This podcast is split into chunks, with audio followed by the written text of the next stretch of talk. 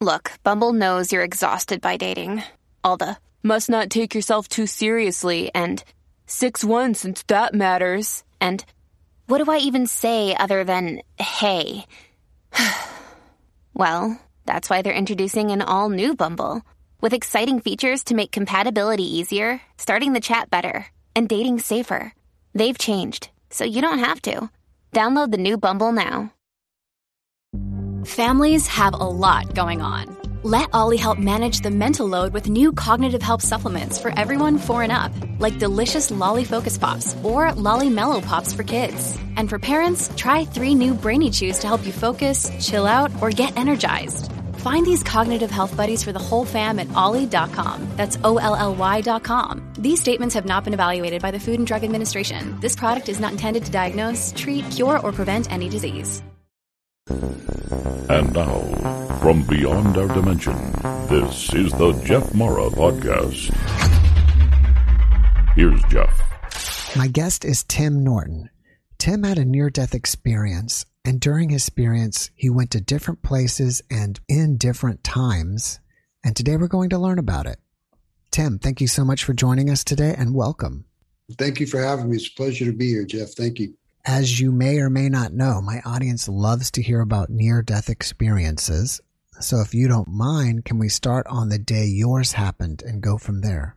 Well, um, like like everybody else's, mine's kind of unique. I haven't heard one quite like it. Um, I started off the year 2021 um, in a in a very good place. Uh, we, my wife and I, had been traveling. Uh, I'm a photographer and taking pictures at different places. Uh, I was riding my bike, my bicycle, some 15, 20 miles a day.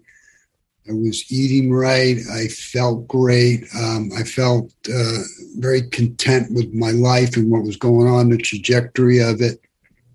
And uh, it was the, the, year started off wonderful. I couldn't I couldn't ask for better. And um, in March, early March, I went out for a ride. It was a beautiful day. I came home, and I had some pain in my chest. And my wife and I talked about I was having trouble breathing, and we concluded that it had to be COVID because a heart attack just wasn't on the radar. It couldn't be a heart attack, you know, not for me. Maybe somebody else, but not for me. I was in great shape. And uh, so we approached it as if I had COVID and, you know, to lay down, stay hydrated. Uh, I had a little breathing device when I had bronchitis one year and uh, releases a little bit of steam. I'm breathing it in. I'm trying to help myself as best I can. But later that night, I collapsed, and my wife's asking me questions, and I'm incoherent. I can't I can't answer the questions, or I answer them wrong. And she calls the ambulance.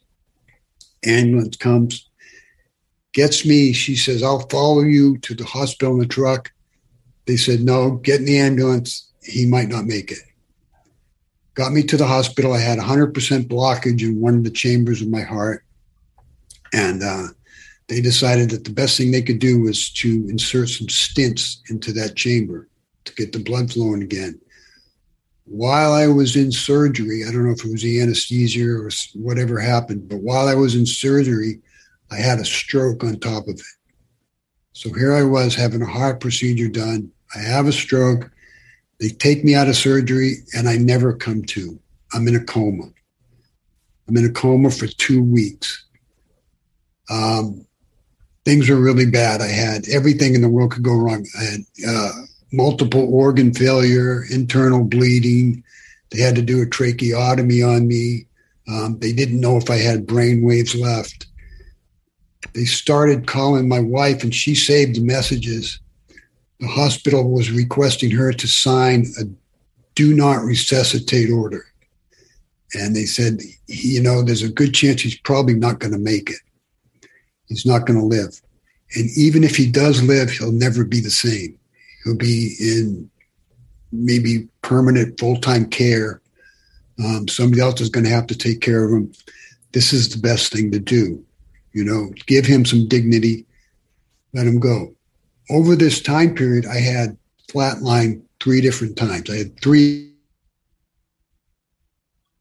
near deaths uh, or three deaths really, where I had no heart activity, no blood um, going anywhere, no oxygen in my blood. Uh, my toes actually turned black because of the heart failure. So I'm in a coma in ICU for two weeks. They intubated me. They put a tube down my throat, um, which I was having a hard time with. I guess I was kind of fighting it subconsciously or whatever. They ended up doing a tracheotomy so they could get the tube out of my mouth and put it down right directly into my lungs. And uh, for two weeks, I was in this suspended state of I was sleeping with life and death in the same bed. I, you know, I, my heart kept stopping. They used the paddles to bring me back, um, and they insisted this that the the do not resuscitate was the best thing that she could do for me. And, she, and God bless her, she was there 12 hours a day. She drove an hour and a half back and forth to this hospital. And she really just took charge. She told the nurses, he needs this. He's, you know, the alarm's going off, the lights on, whatever. He needs help, help, help. For uh, two weeks, she did this for me. And uh, she told them, I'll never sign a do not resuscitate order. I don't care if you have to breathe your last breath into him. You keep him alive. And that's basically how it went. So for two weeks, I was completely unconscious. And as I finally regained consciousness and I could hear people talking to me and they'd say, squeeze my finger or whatever, I knew how to do it. And, and I was taken out of ICU and put into a regular hospital room. It took a couple days for me to come out of that fog that I was in during the coma when these experiences happened, when I died. And um, it started to come back to me slowly. It didn't come rushing back all at once. And I think, I don't know, and I, and I couldn't find other people that had the exact same experience, but I, I think being in a coma when I had, when I flatlined, when I, when I did die, it gave my subconscious or my mind or whatever an opportunity to kind of process it, to, um, to let it marinate a little bit you know, in between events. And so when I came back, as it came back to me, it came, it was so, everything was so clear and so vivid. And I remembered as if it was branded into me that I, that each individual event. And I remember the funny part was I, not funny at all, but I remember having dreams during this time too, but they were different events. You know, they were more like regular dreams where it's, it's it's kind of chaotic. It's not sequential. It's kind of scattered. Oh, there's that guy from high school. Oh, there's my mom. Oh, there's my old car. You know, it was the experiences weren't like that. They were they made sense and they were sequential. Um, I questioned a lot of things later on, but while they were happening, I didn't question anything. I just went with it. So it took, like I said, it took a couple days for me to come out of that fog and start to realize it. I didn't talk to anybody. I didn't I didn't really understand it at all. I was I was still kind of woozy. But as the days went by, it started to become clearer these thoughts these memories these visions these hallucinations whatever we call them i don't know i don't and that's part of the problem is as i try to describe this i tried to write about it and i have written about it is there's a lot of vocabulary that isn't there to describe a lot of this stuff. You know, we do the best we can. We use the words that we have, but but I'll, I'll get into that later. That some of it is just there's no real description. There's no word that suits it or fits it. You know, there's a stand-in that we can use. But I, I end up spending uh, almost 60 days in that hospital, and I was tied to this bed. Um, there's an alarm on the bed on these beds, and if you get up out of the bed, the alarm goes off, lights start flashing, the nurses come running. You know, you're not allowed out of this bed. You're you're stuck there, and uh, I, I lived with that for two months, and these things in my head that just were just kind of percolating. It was slow. There was bits and pieces. There was things forming and by the time I had finally gotten out of that hospital, know, it was like I said, two months later, I remember driving home. I remember going out of that hospital the first day. It was just a sunny day. It was I hadn't felt the sun on me in in months, and it was just beautiful out. talking to my wife and telling her, I just want to put all of this behind me. I don't want to. I don't want to write about it. I don't really want to talk about it. I don't want to tell anybody about it. It just was something that was that happened that was weird. I don't understand. I can't get my mind around it, and I I just assume let it fade into the rearview mirror and move on with my life. I want to get back to where I was. I started out there great. Everything was wonderful. I want to get back to that point where I feel good. I'm healthy. I'm eating right. I'm doing all the things I need to do to take care of myself. And uh, the first month that I was home, I was just shot. I couldn't, I didn't have the strength to really walk, to go get a bottle of water. It was difficult to go to the bathroom. Just to get up and walk to the bathroom was 25 feet away. Um, when I was walking, I was using a walker, which was horrible. I, I thought it was horrible. It was helpful, but I just thought it was horrible. And it took that first month of just zero energy, zero strength, zero stamina before I started kind of get my feet under me again. And I could start to walk without the walker. I could do certain things. I could walk down the street without it you know, not very far, but I could walk. And so physically, I started to come back together.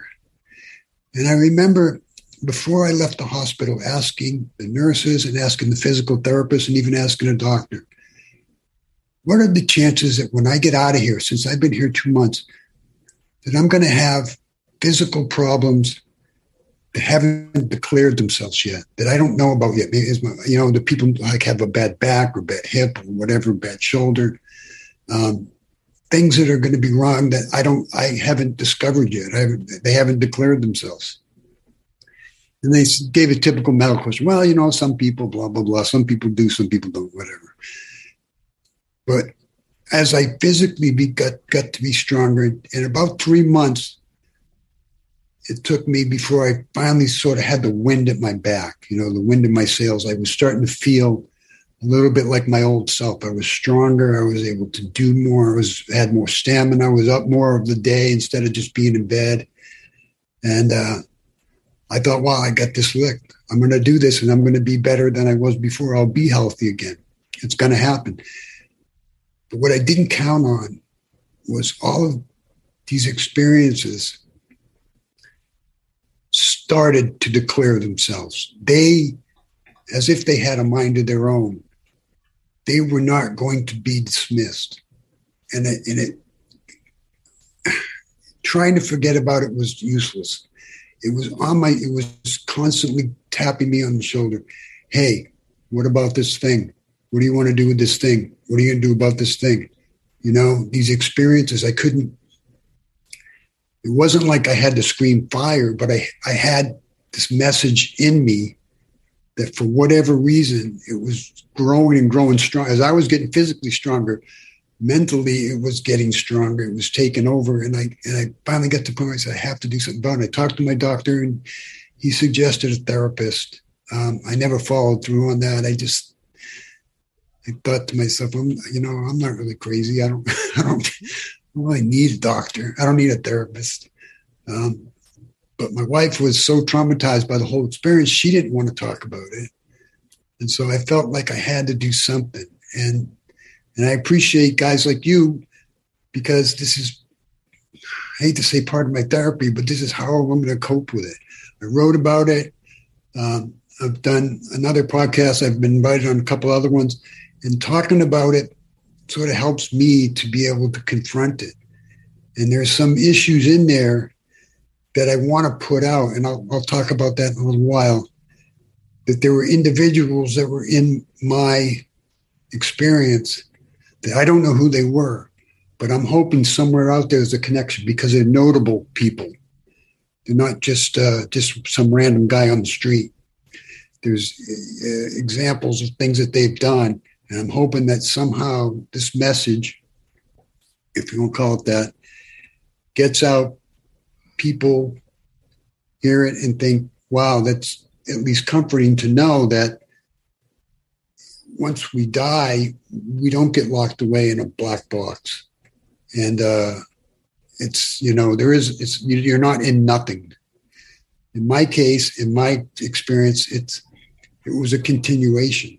My life kept going. It was a different form or a different realm, but it was me, and it kept my life kept going. It was just a continuation. And uh, I've had an interest in, in Native Americans for a while, and there's and one tribe in particular, Lakota Indians, and they have a saying for it that, that their death is is a walk on. You just you walk on to a different realm, and that really is what it felt like. Um, the most one of the most powerful ones. Feel like I'm taking up all the space here, but uh, one of the, one of the most powerful ones is when I first became conscious that I first became conscious of that happened first in this series of events took place in a 14th century Peruvian Catholic basilica. And I was brought in. I don't really know how I got there, but I was picked up and put onto granite tables, an old granite building.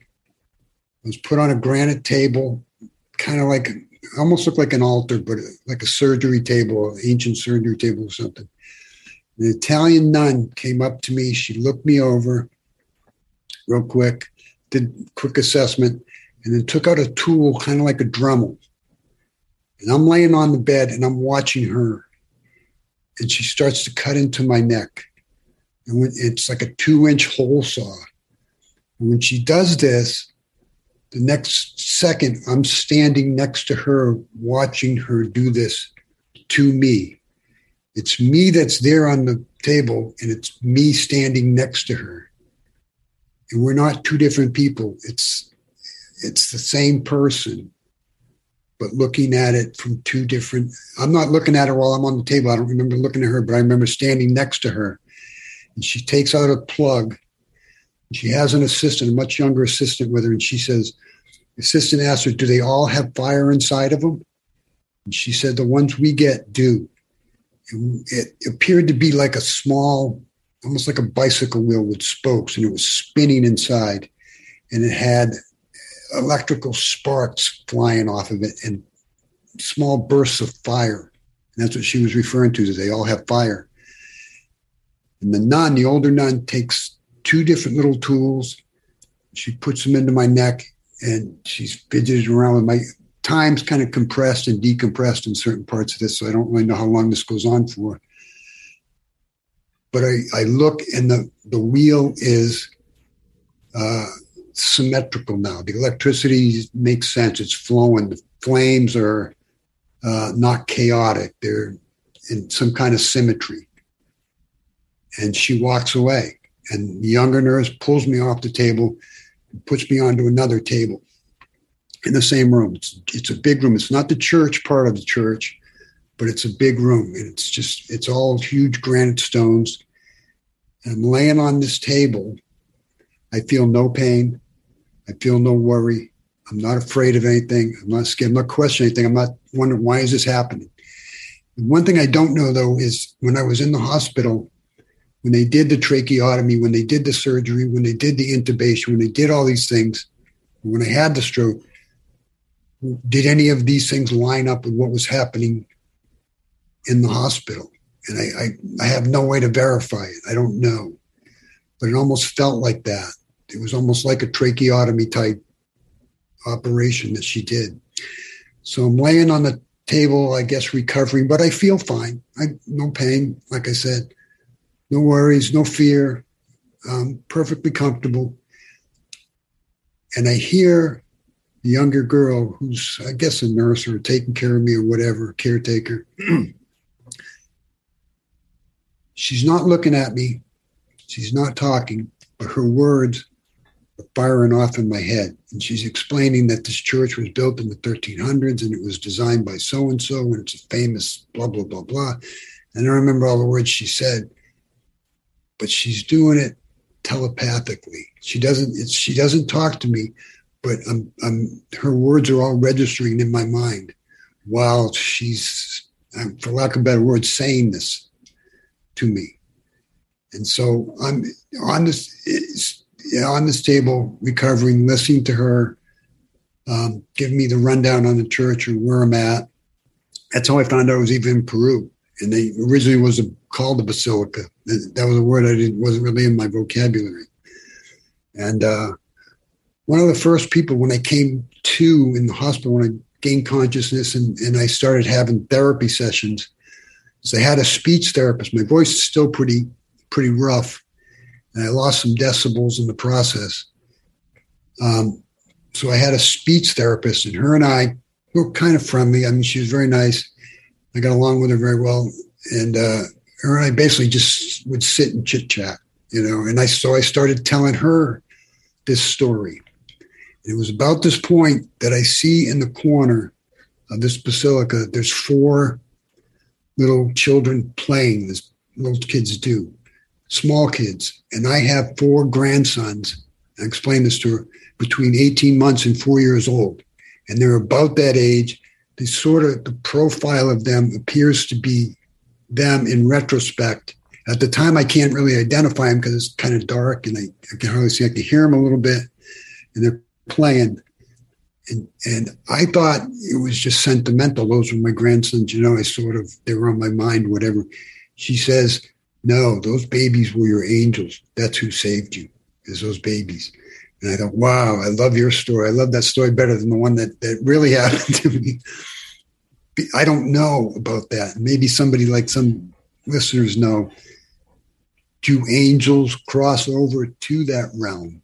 You know, we hear about them in in in in this life, but I I don't know that I've heard of them in uh, after death experience. And and one but coming out of coming back to consciousness and all these things coming back to me, I just I remember the feeling, the sensation of the nurse comes in, I got to draw blood, I got to take your vitals, I got to do this.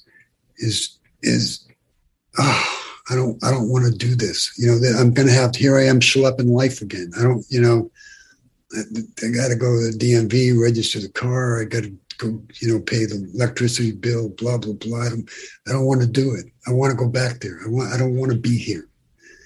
And and that was really a powerful feeling that after coming from the place that was where I didn't I didn't have to question anything. Whatever happened just happened. It was whatever was next was just next. That's all there was. And it didn't matter whether you like it or you didn't like it. It was just it just was. There was nothing to be afraid of. There was nothing to worry about. And I remember most of the time, not even, there were no thoughts in my head. I, I didn't think. I didn't have to think ahead. Like uh, when I sit here and I talk to you, I have to, you know, sort of tee up the next thing in my head. I'm thinking like we like we do, like humans do. We constantly think. We think ourselves crazy but I'm not thinking. I'm not worried about it. I'm not questioning things. Things don't make sense in hindsight, but at the time, okay, this is it. This is what's happening. This is this is. There's nothing I can do about it. I'm just going to go with it, you know. And it was sort of that whole go with the flow that really had a nice warm feeling to it. And uh, and I was in there for a while. It was like I said, this was a really powerful experience had a giant archway out to what was kind of like a patio or deck, a sort of a castle like structure built onto this. And I remember going out there, and a couple of things happened. It, was a full moon against the Pacific Ocean. I was overlooking the Pacific Ocean. The Pacific Ocean was dead still. It was like a mirror, it was so clear. And this bright orange light, and I follow it up with my eyes, and it's it's a moon. It's like a giant orange moon just above the waterline and there's also something, some of the some of the questions. I probably should write down some of the questions that I have. But there's a statue on this patio, deck, or whatever you want to call it, and it's and it's huge. It's 12, 15 feet tall, and uh, it's a woman, and she's got a, like a white robe with red trim on it, and sort of a blue headdress with kind of jewels around it. And I don't know who she is, but she catches my attention, and I look at her, and I'm you know, noticing her. And uh, my wife later on brought finally brought my laptop to the hospital when I was able to use it. And uh, I looked it up as best I can, as best I could. And the only thing I found that matched it was the Greek goddess Calliope, and she is the mother of all. They call her the mother of all muses. She's the goddess of artistry, music, writing, uh, speech writing, fine art, whatever. These uh, music, I think I said that, and uh, and when I got out of the hospital, one of the things I noticed as I started to come back together, as I started to get the wind at my sails, is when I wrote or when I did things, it felt like some of my creativity, some of my inspiration just wasn't there anymore. You know, I don't know how to explain it, but everybody has when they write things, they have their own sort of style to it, or you know, uh, panache. I don't know what you want to call it, but it just I felt like I that part was that part of me was missing, and I made that connection in my mind. Um, why would that happen? Why would somebody want to sap that away? So I never I never understood that, and I still haven't really come to an answer on that. Um, but those are the last memories of that place. All right, let me ask a few questions before, sure. before we go into the next one. First, I want to say thank you for sharing your experience with us. Have you tried Googling that basilica and seeing if you could find it in Peru? I did, and I found one that actually had a statue of Calliope on it, but it wasn't in that location. It didn't overlook the Pacific, and I, God, I, I, I, I think I copied and saved the image, but I can't find it now. I got a new computer, and I transferred all the pictures and I can't find any of my pictures. I'm, I'm just, you know, it's like this transcendental filing system. I can't find it, but mm-hmm. I have pictures of her, but I can't find where I, so I have to kind of start that all over again. It was really was a tough process mm-hmm. to find it. There's a couple famous ones, but there's a, a dozen or so very small little basilicas that were built in the 1300s, 1400s. And, uh, and it, it was kind of difficult to even find it to begin with. And one of them did have a statue of Calliope, and I can't remember the name. It's on my hard drive somewhere. Someday I'll pull it back out. I'll find it. No. It's interesting because Peru, in my opinion, was settled by the Spanish. And right. Why would they have a Greek statue out there? Right, right. All of these things, all of these things. And I don't know the time period either. I just remember the nurse telling me that it was built in the 1300s and it was designed or whatever and and I you know that sort of fades away. Mm-hmm. I think I was kind of overwhelmed by the words just coming into my head and her not talking well, to me. I was going to say that I think it's possible that the children that you saw playing could have been angels. I mean, why not? And if you're why in not? A, if you're in another yeah. realm, I think they would exist more in that realm than in our 3D world here. You think? Yeah. I, I don't know because I'd never heard of it before. You know, I hear, I know people, and it's not really something that I actually, I don't want to say I don't believe in it, but um, it's not really ingrained in me, you know, that I'm looking for an angel or I've had angels help me or whatever, you know, it's, I know of it, but I don't know it intimately. So it was kind of a surprise, but I liked the way that she said it and she was sincere, you do, know. Do you feel though that this experience is different from your dreams at the time? Yeah, I did because just because, like when I said the she had a, white robe with red trim, blue headdress, and there was like uh, sapphires and emeralds on on a headband part of the headdress, whatever. Um, things like that weren't what's normally in a dream. You know, I mean, it just it had a different feel to it. Mm-hmm. I remember walking by; it was a fire pit, and feeling the warmth from the fire on me. Mm-hmm. And I don't recall that ever happening in a dream that you could you would feel hot or cold, and the colors were that that that vivid. Everything was so clear. Um, so it's it had a sort of different quality to it, you know, sort of a film versus video sort of thing. I don't I don't know how to describe that, but has the experience faded over time, or is it still as real today as it was when it happened?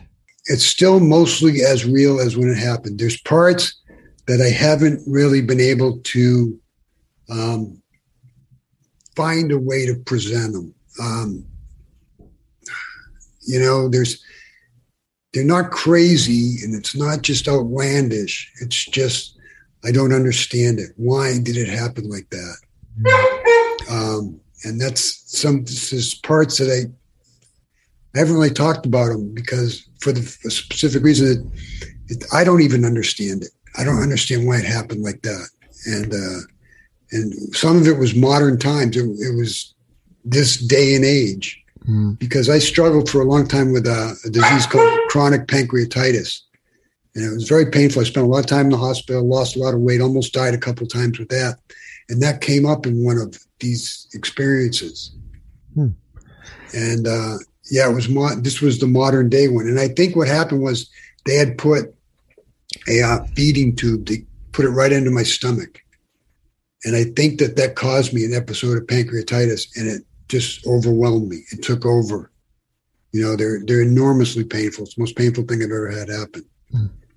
And uh, they were feeding me through this tube for a couple of weeks, and uh, I think it was related to that, but I don't know. Again, I can't put them together. I can't connect the two. Do you think that during your experience you were an active participant, or you were there watching the experience go by like as if you were watching a life review or a past life? I was I was in the scene. The scene was happening. I know, like when I said I was, I was on the table and and the and the nun was doing an operation or a procedure. I knew it was me on the table. I knew it was me standing next to her, and it was a, a feeling of I know that you know that you know that I know that I know that you know. We know this. And and we're in it. And what's happening is just going to happen. And there's there's you just let's just go with it. You know, I mean, so it wasn't I wasn't really I was participating because I was there, but I didn't really give anything any direction. It, it, it just what was going to happen was going to happen and I, it was sort of really the experience of acceptance of just here i am this is what's happening and what's going to be next is going to be next and that's all there is to that. There's mm-hmm. nothing i can do about it. So it's, it was a sort of a, that, that that feeling that i was safe i didn't feel threatened i didn't have to worry i wasn't in fear but i was just kind of there you know, nobody was really asking me questions. Nobody was, even for the most part, talking to me. I was just there through this this whole thing. It was really just me. And I remember just standing looking at the moon for what felt like hours. But it was a great feeling. It was wonderful. It was joyous. I felt very comfortable. Um, and like I said, when I came when I came back to consciousness, I remember, I, I just remember being happy and enjoying it and not wanting to go back and do this other stuff again. I don't, I, I didn't want to do it. Right. You know,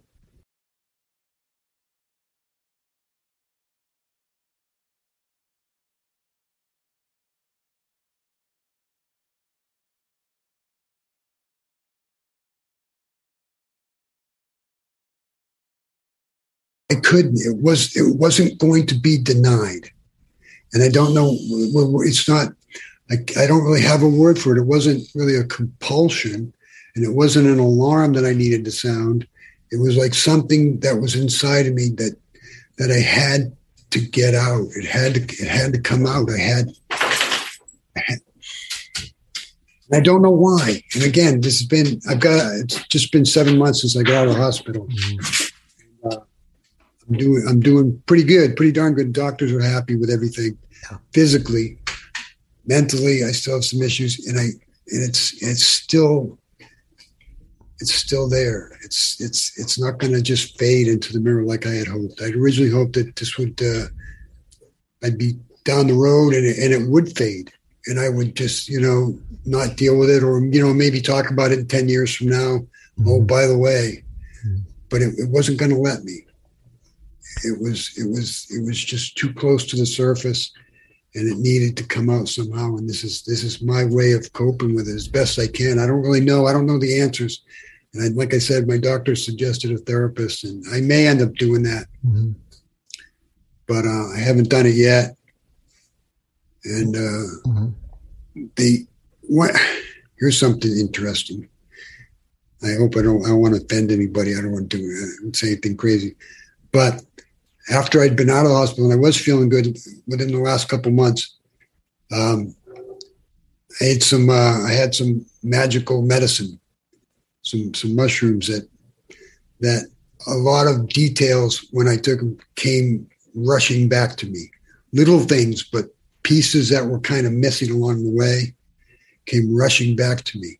So that was really a strange experience. I just, you know, was getting ready for bed, go laying down, going to go to sleep, and all of a sudden it was like, boom, you know, came back and hit me, and I just was like, oh my god, I'd completely forgotten about that.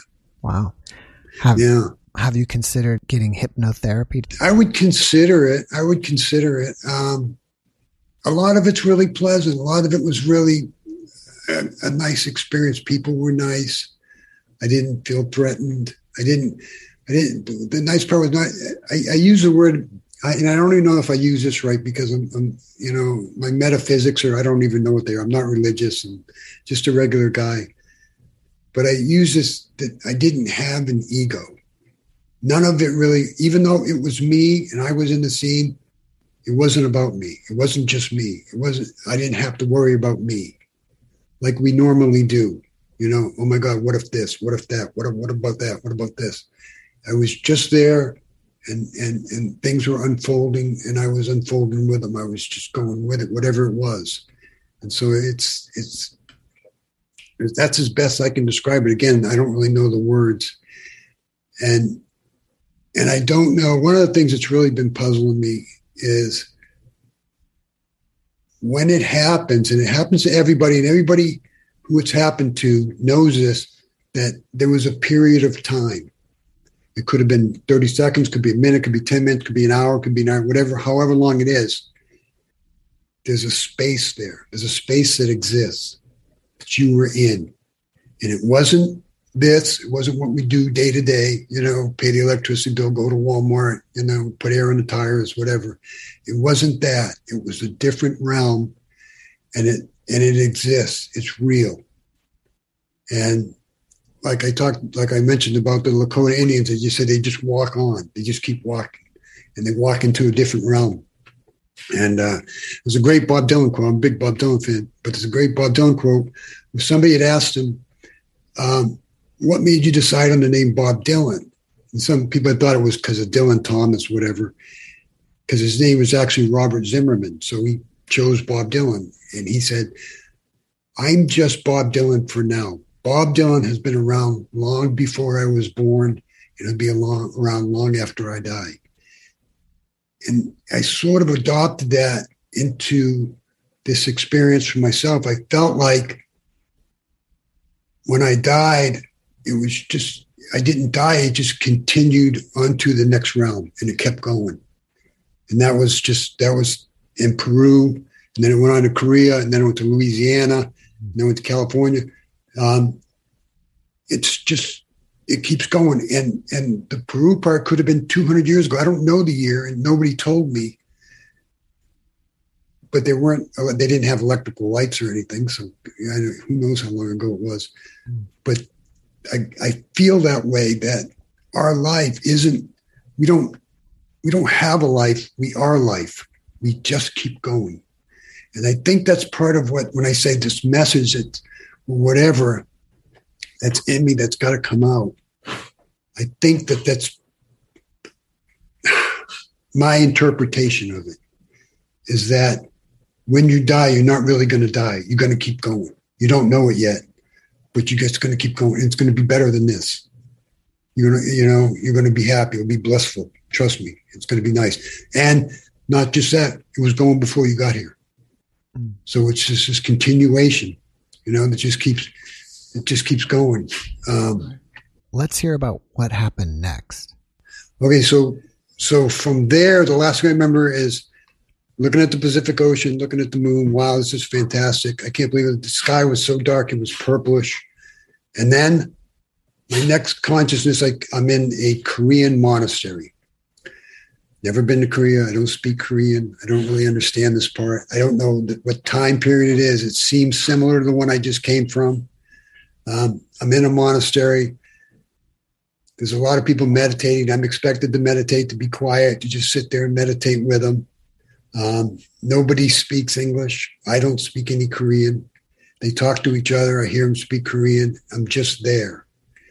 And uh, and one day, for whatever reason, I find myself working in the gift shop. You know, this monastery, as monasteries would, has a gift shop, and I get promoted, I guess, to this gift shop, and uh, I'm I'm working in. I don't know what I'm doing, but I'm in there.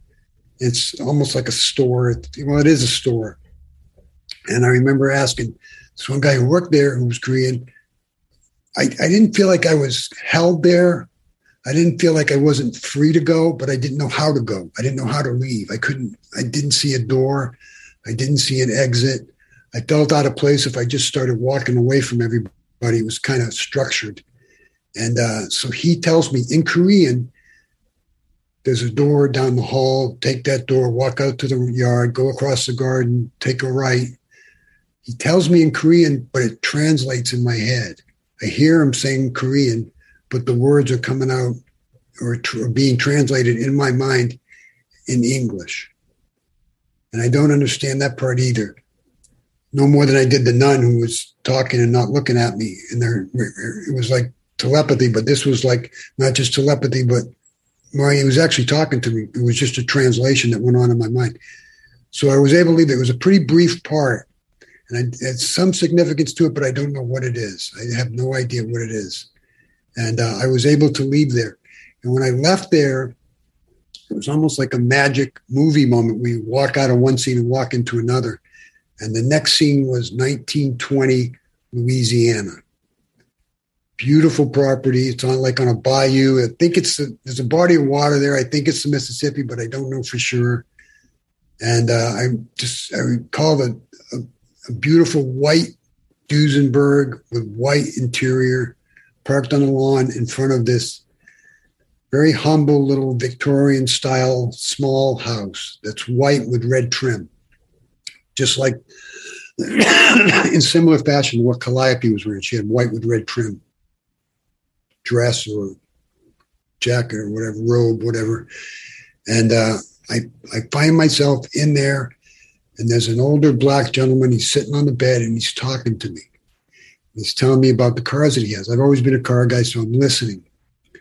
And he explains to me, and this is this is one part that I really kind of want to hit on. He explains to me that he has a 1920 Dodge. It's brand new, and he has the actual blueprints, the original blueprints for this car for the transmission that he helped design. He designed this, he had a hand in it or was part of the team that designed it, whatever. And he has the blueprints to prove it. And did I want to see it? Of course, I wanted to see it. And this scene, my mom's there. This is 1920. It's a 1920 Dodge. It's 1920. My mom's in her mid 20s and her and I are visiting one another. She's kind of tagged along with me through this this part of it.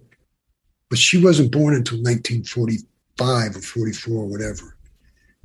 But it doesn't occur to me to question that. I don't, I don't, you know, I don't, it just is. It's another thing that just is. And it, question it wasn't going to make any sense either.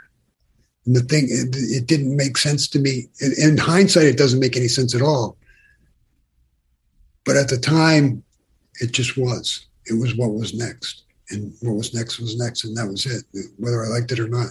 And so we go down to the car. He pulls out the blueprints. He rolls them out on the hood. They're in that old kind of blue engineering paper, whatever the drawings and nuts, the bolts, the lines, and measurements. And he says, you want to take it for it? It's beautiful. 1920. It's a pale yellow. It's a convertible. It's got a white interior. Do you want to take it for a ride? Naturally, I say yes. The mother gets in. I get in. We drive it. We drive around the, the block, or not the block, the driveway. It's a long dirt road. His driveway. And come back. But here's the part that I think I'm hoping I can find a clue to or an answer. Is uh, is there somebody out there that knows a guy who worked for Dodge Brothers in the 1918, 1919, 1920, in that time period, that had a hand in designing their new whatever automatic transmission. It was some fabulous transmission that was supposed to be on this this vehicle. I don't recall what, what he called it, but and I'm hoping maybe somebody will say, you know, my great grandfather, he worked at Dodge in 1919 he was in the transmission department. He helped design this transmission, you know, that somehow, because I don't know who he is, I don't recognize him. I don't think to ask, well, who are you? You know, what, what's your what's your name? What are your credentials? I just he tells me, and I say, okay, that's great. Wow, that's impressive. Very nice.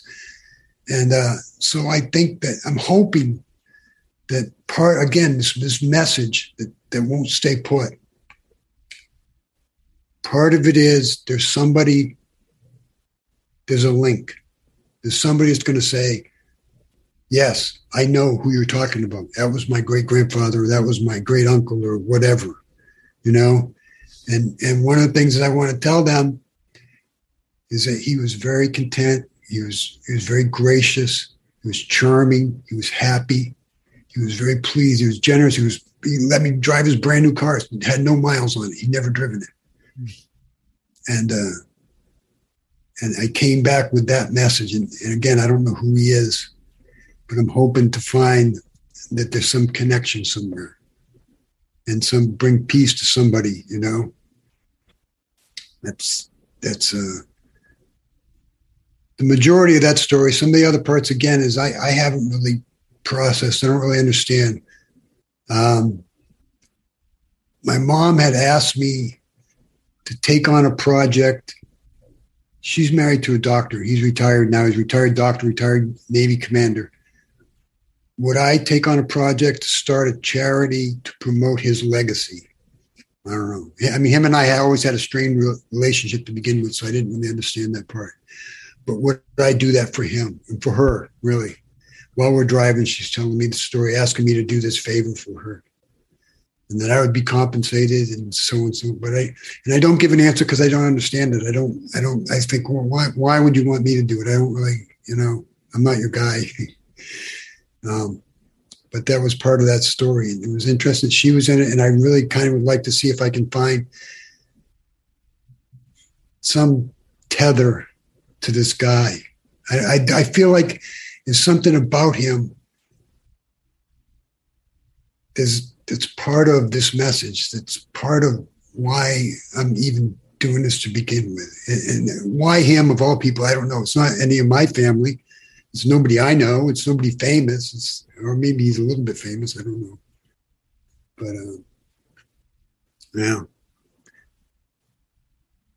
it's sort of how that that part of it, 1920s Louisiana, went. It was beautiful. It was a sunny day.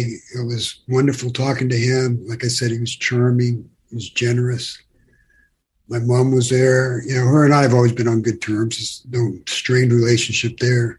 So it was nice to see her, even though this was 20, 25 years before she was even born. So next you went to Los Angeles or what? Well, I'm on the beach in California. This this I haven't really this is really a tough one to process. I mentioned earlier that I had um, problems with chronic pancreatitis. My pancreas is a mess. It's it's not wired right, the ducts are tangled, and I have an extra duct in there that keeps clogging, and my pancreas gets inflamed, and I end up in the hospital. And it's just this horrible experience. But I went to UCLA a lot for treatment. Um, they did stents, they did MRIs, they did different procedures. I had anesthesia, I had uh, endoscopies, I had all kinds of different work done at UCLA.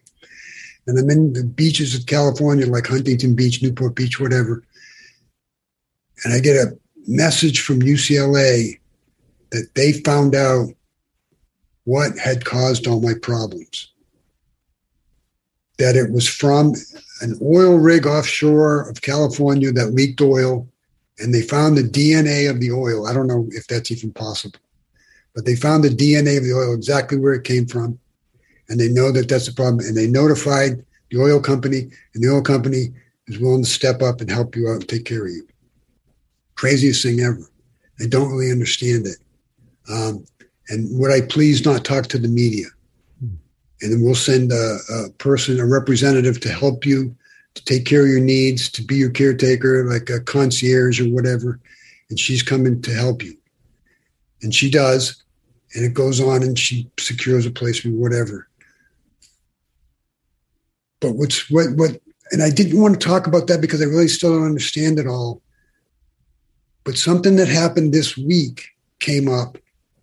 And again, it ties back into um, indigenous culture. Was where I saw it. Somebody on an indigenous website posted that they had discovered that these oil wells off of California coast had been leaking oil for all this time, and it was making people sick. And so, relative to when this happens, this is the future. This is long before that announcement comes out. So, when I talked about how it feels like time kind of moves around, it compresses, it decompresses, it's in different places. Some of it feels like past life regression, some of it's today.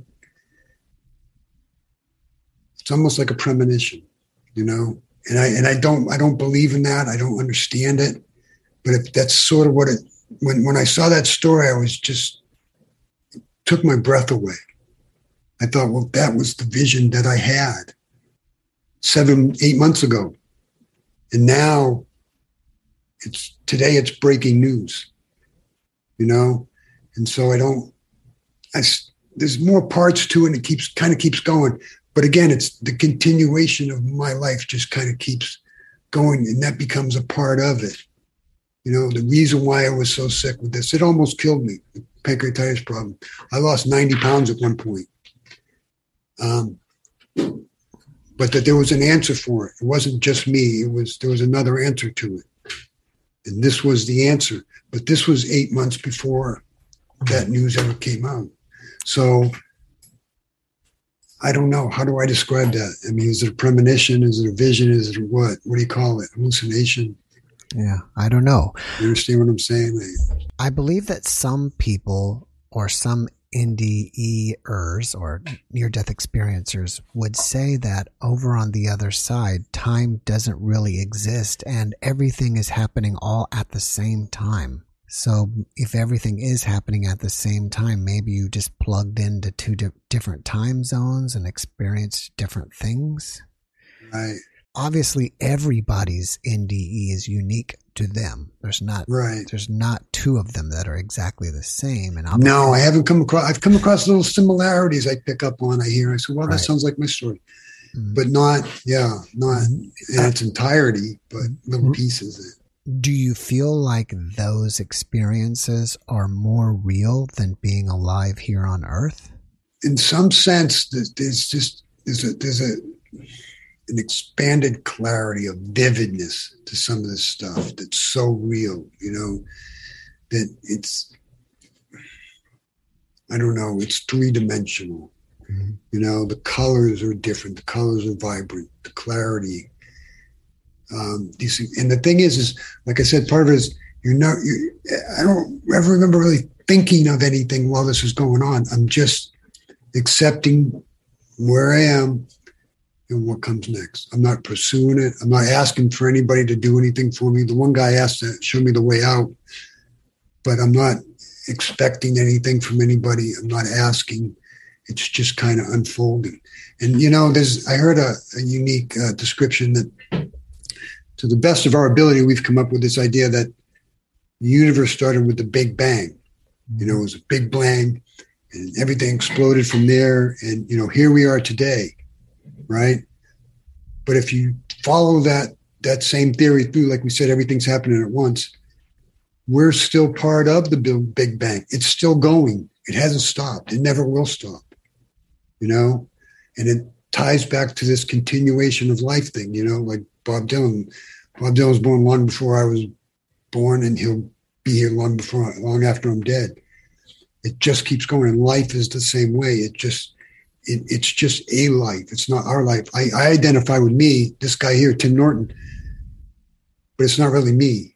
You know, mm-hmm. it's just another life, and there's other lives, and there's other people who live and, and, and they die and they come back. There was an interesting story I read on the internet, and I wished I'd have saved it. It was a while ago, it was years ago. But a guy writes, and it's sort of a sort of like either a long poem or short story or poetic story or whatever, seven or eight chapters but he writes it from it starts out like a, a like from a childish perspective from they're little children and they're playing and they're having fun and they're enjoying everything and they're eating well and they do what they want to do and they get up when they want to get up and life is just couldn't be better. The weather's beautiful. And midway to three quarters of the way through it the subject comes up that so and so and so and so a couple of the people. Well, it sounds like they're children when you first start reading, but then as it develops, you find out that they're actually adult, but they're living like a childlike existence. And some of this experience was kind of childlike. You know, you just go along with it. You don't question why. Why we got to go to mom? We just go. You know, we just go. But midway through, or three quarters of the way through the story, some of the people have to go back. And it's the most depressing, traumatizing thing that they can hear. They dread it. They know. They remember. They have. They have memories of the experience of of going back to a normal life, the trials and tribulations, the struggles, the frustrations, and it's the worst thing that can happen to them. They they all dread it. And towards the end, a couple of them have to leave, and it, and it turns into sort of a sad story. And it's, you know, he doesn't use the word reincarnation but I think that's what he's alluding to. You know, you know what I'm saying? Did I say that right? Mm. Kind of infers that they get reincarnated and they have to go back and they don't want to go back. And it comes back to that that part I talked about earlier, whether you're dead for a minute, two minutes, three minutes, an hour, whatever. What is that called? What's that time period called? Because it's a time it's a time period. I don't know how long it is. I, I wished it would go on forever for eternity because it's it feels so good. It feels good to be happy and blissful, no worries, no fears, no cares. Mm-hmm. What is it called? And, and this guy, as best I've ever seen, describes it in this his story, short story or poem or whatever it was. Mm-hmm. That there's a place that we go it's wonderful. It's joyful. Uh, you know, I guess people would call it heaven would be a word, but in that time period, was it all black or black light or white light, or were you in a heavenly, amazing, beautiful place? It was. It was all those things. The inside the basilica was dark. It was a big, heavy, older building. It was probably uh, a little bit damp, you know. Um, it was comfortable, very comfortable. But when I got to Louisiana, it was beautiful. Sunshine, uh, was on the bayou, had the, the that moss hanging off the trees. Mm. You know, it's just so picturesque. I, I want to. I'm a photographer. I wish I was a better filmmaker, but I want to. I want to make that film of that. You know, with the with the drone and some of the my perspective was almost like having a drone to be able to see around. You know, from up above this, and then I'm in the house, and then I'm upstairs, and then I'm in the bedroom talking to this guy. So there was diff- in California it was mostly daytime it was mostly beautiful like California is mm. but it was also nighttime you know there was, there was nighttime too so it was day and night um, when it was day it was beautiful the sun felt great um, I never felt cold or uncomfortable or uh, there was no pain I am going to have to switch gears with you, Tim, because I'm running out of time. Okay. And you mentioned that you're a photographer. Mm-hmm.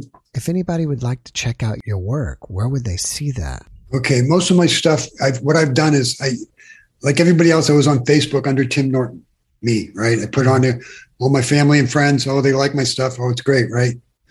But what I did recently is um, to transition that to what's called pirate radio. Hmm. And it's uh, it's the old ecology flag I don't know if you're old enough to remember that from the 70s. It was a green and yellow and white ecology flag and it had a peace sign on it. And I use that as my logo. I'll send you a copy of it. And we can hopefully put it on to uh, whatever, onto the final product after you edit. But it's called Pirate Radio. And, I'm, and on Instagram, I'm under Pirate Radio WP because I use WordPress to make all this stuff. Mm. So I had to add WP because Pirate Radio was taking so it's Pirate Radio WP, Instagram, Pirate Radio on Twitter. And there's another photographer site called Viewbug. I'll send you the link to that Viewbug. And it's uh slash member slash pirate radio. Hmm. So I'm sort of transitioning all my stuff to that. I have a couple NFTs. I, I don't even want to get into that because I don't think I even understand it, to be honest with you, mm-hmm. how crazy it is. Yeah. But it's a way to sell artwork, um, non fungible tokens. Some people will know what it is. Right. Other people go, "What the hell is he talking about?" And and I'm I'm the same. What are you talking? I don't even know what I'm talking about. I don't really even understand it. I'm so new to it, but it's interesting. And uh, so I'll, I'll, send that to you. If you could add that just as a blurb or whatever. It's not that I'm not that serious about selling stuff. I'm, I'm more concerned. Like I said, I want this message to get out there. I'd like to find out if there's a connection with this black guy in Louisiana. Uh, the oil company, I don't really understand yet enough. Or The concierge who came to help me, I don't really understand either. Um, so I don't really know. But I'd like, I'd rather have this message come out and people say, well, that's, you know, I was, I was fearful of death. But now that you mention this, I feel better about it. I feel better that it really will be a continuation of my life. Right.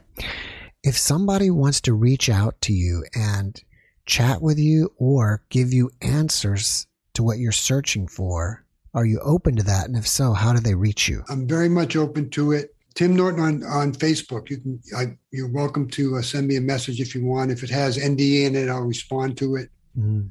Um, I think that's the best way. I'm on Instagram, like I said, it's under Pirate Radio WP. I'm on Twitter, Pirate Radio. Um, I, I, welcome it. I enjoy. I, I, I talk about it a lot, you know, or I'm, at least I'm now I'm talking about. It. There it goes again. Right. Yeah, I'm losing my camera. Well, Tim's battery is dying, and I'm out of time as well. Perfect. But I want to say, Tim, thank you so much for joining us, and I really wish you the best. Okay, I appreciate you having me. Thank you very much. Uh, like you said, if somebody wants to reach out, I'm, I'm open to the idea. Um, and uh, again, thank you for inviting me on, and uh, I had a good time. Thank right. you. Thank you, and have a wonderful evening. Okay, you too. Bye bye.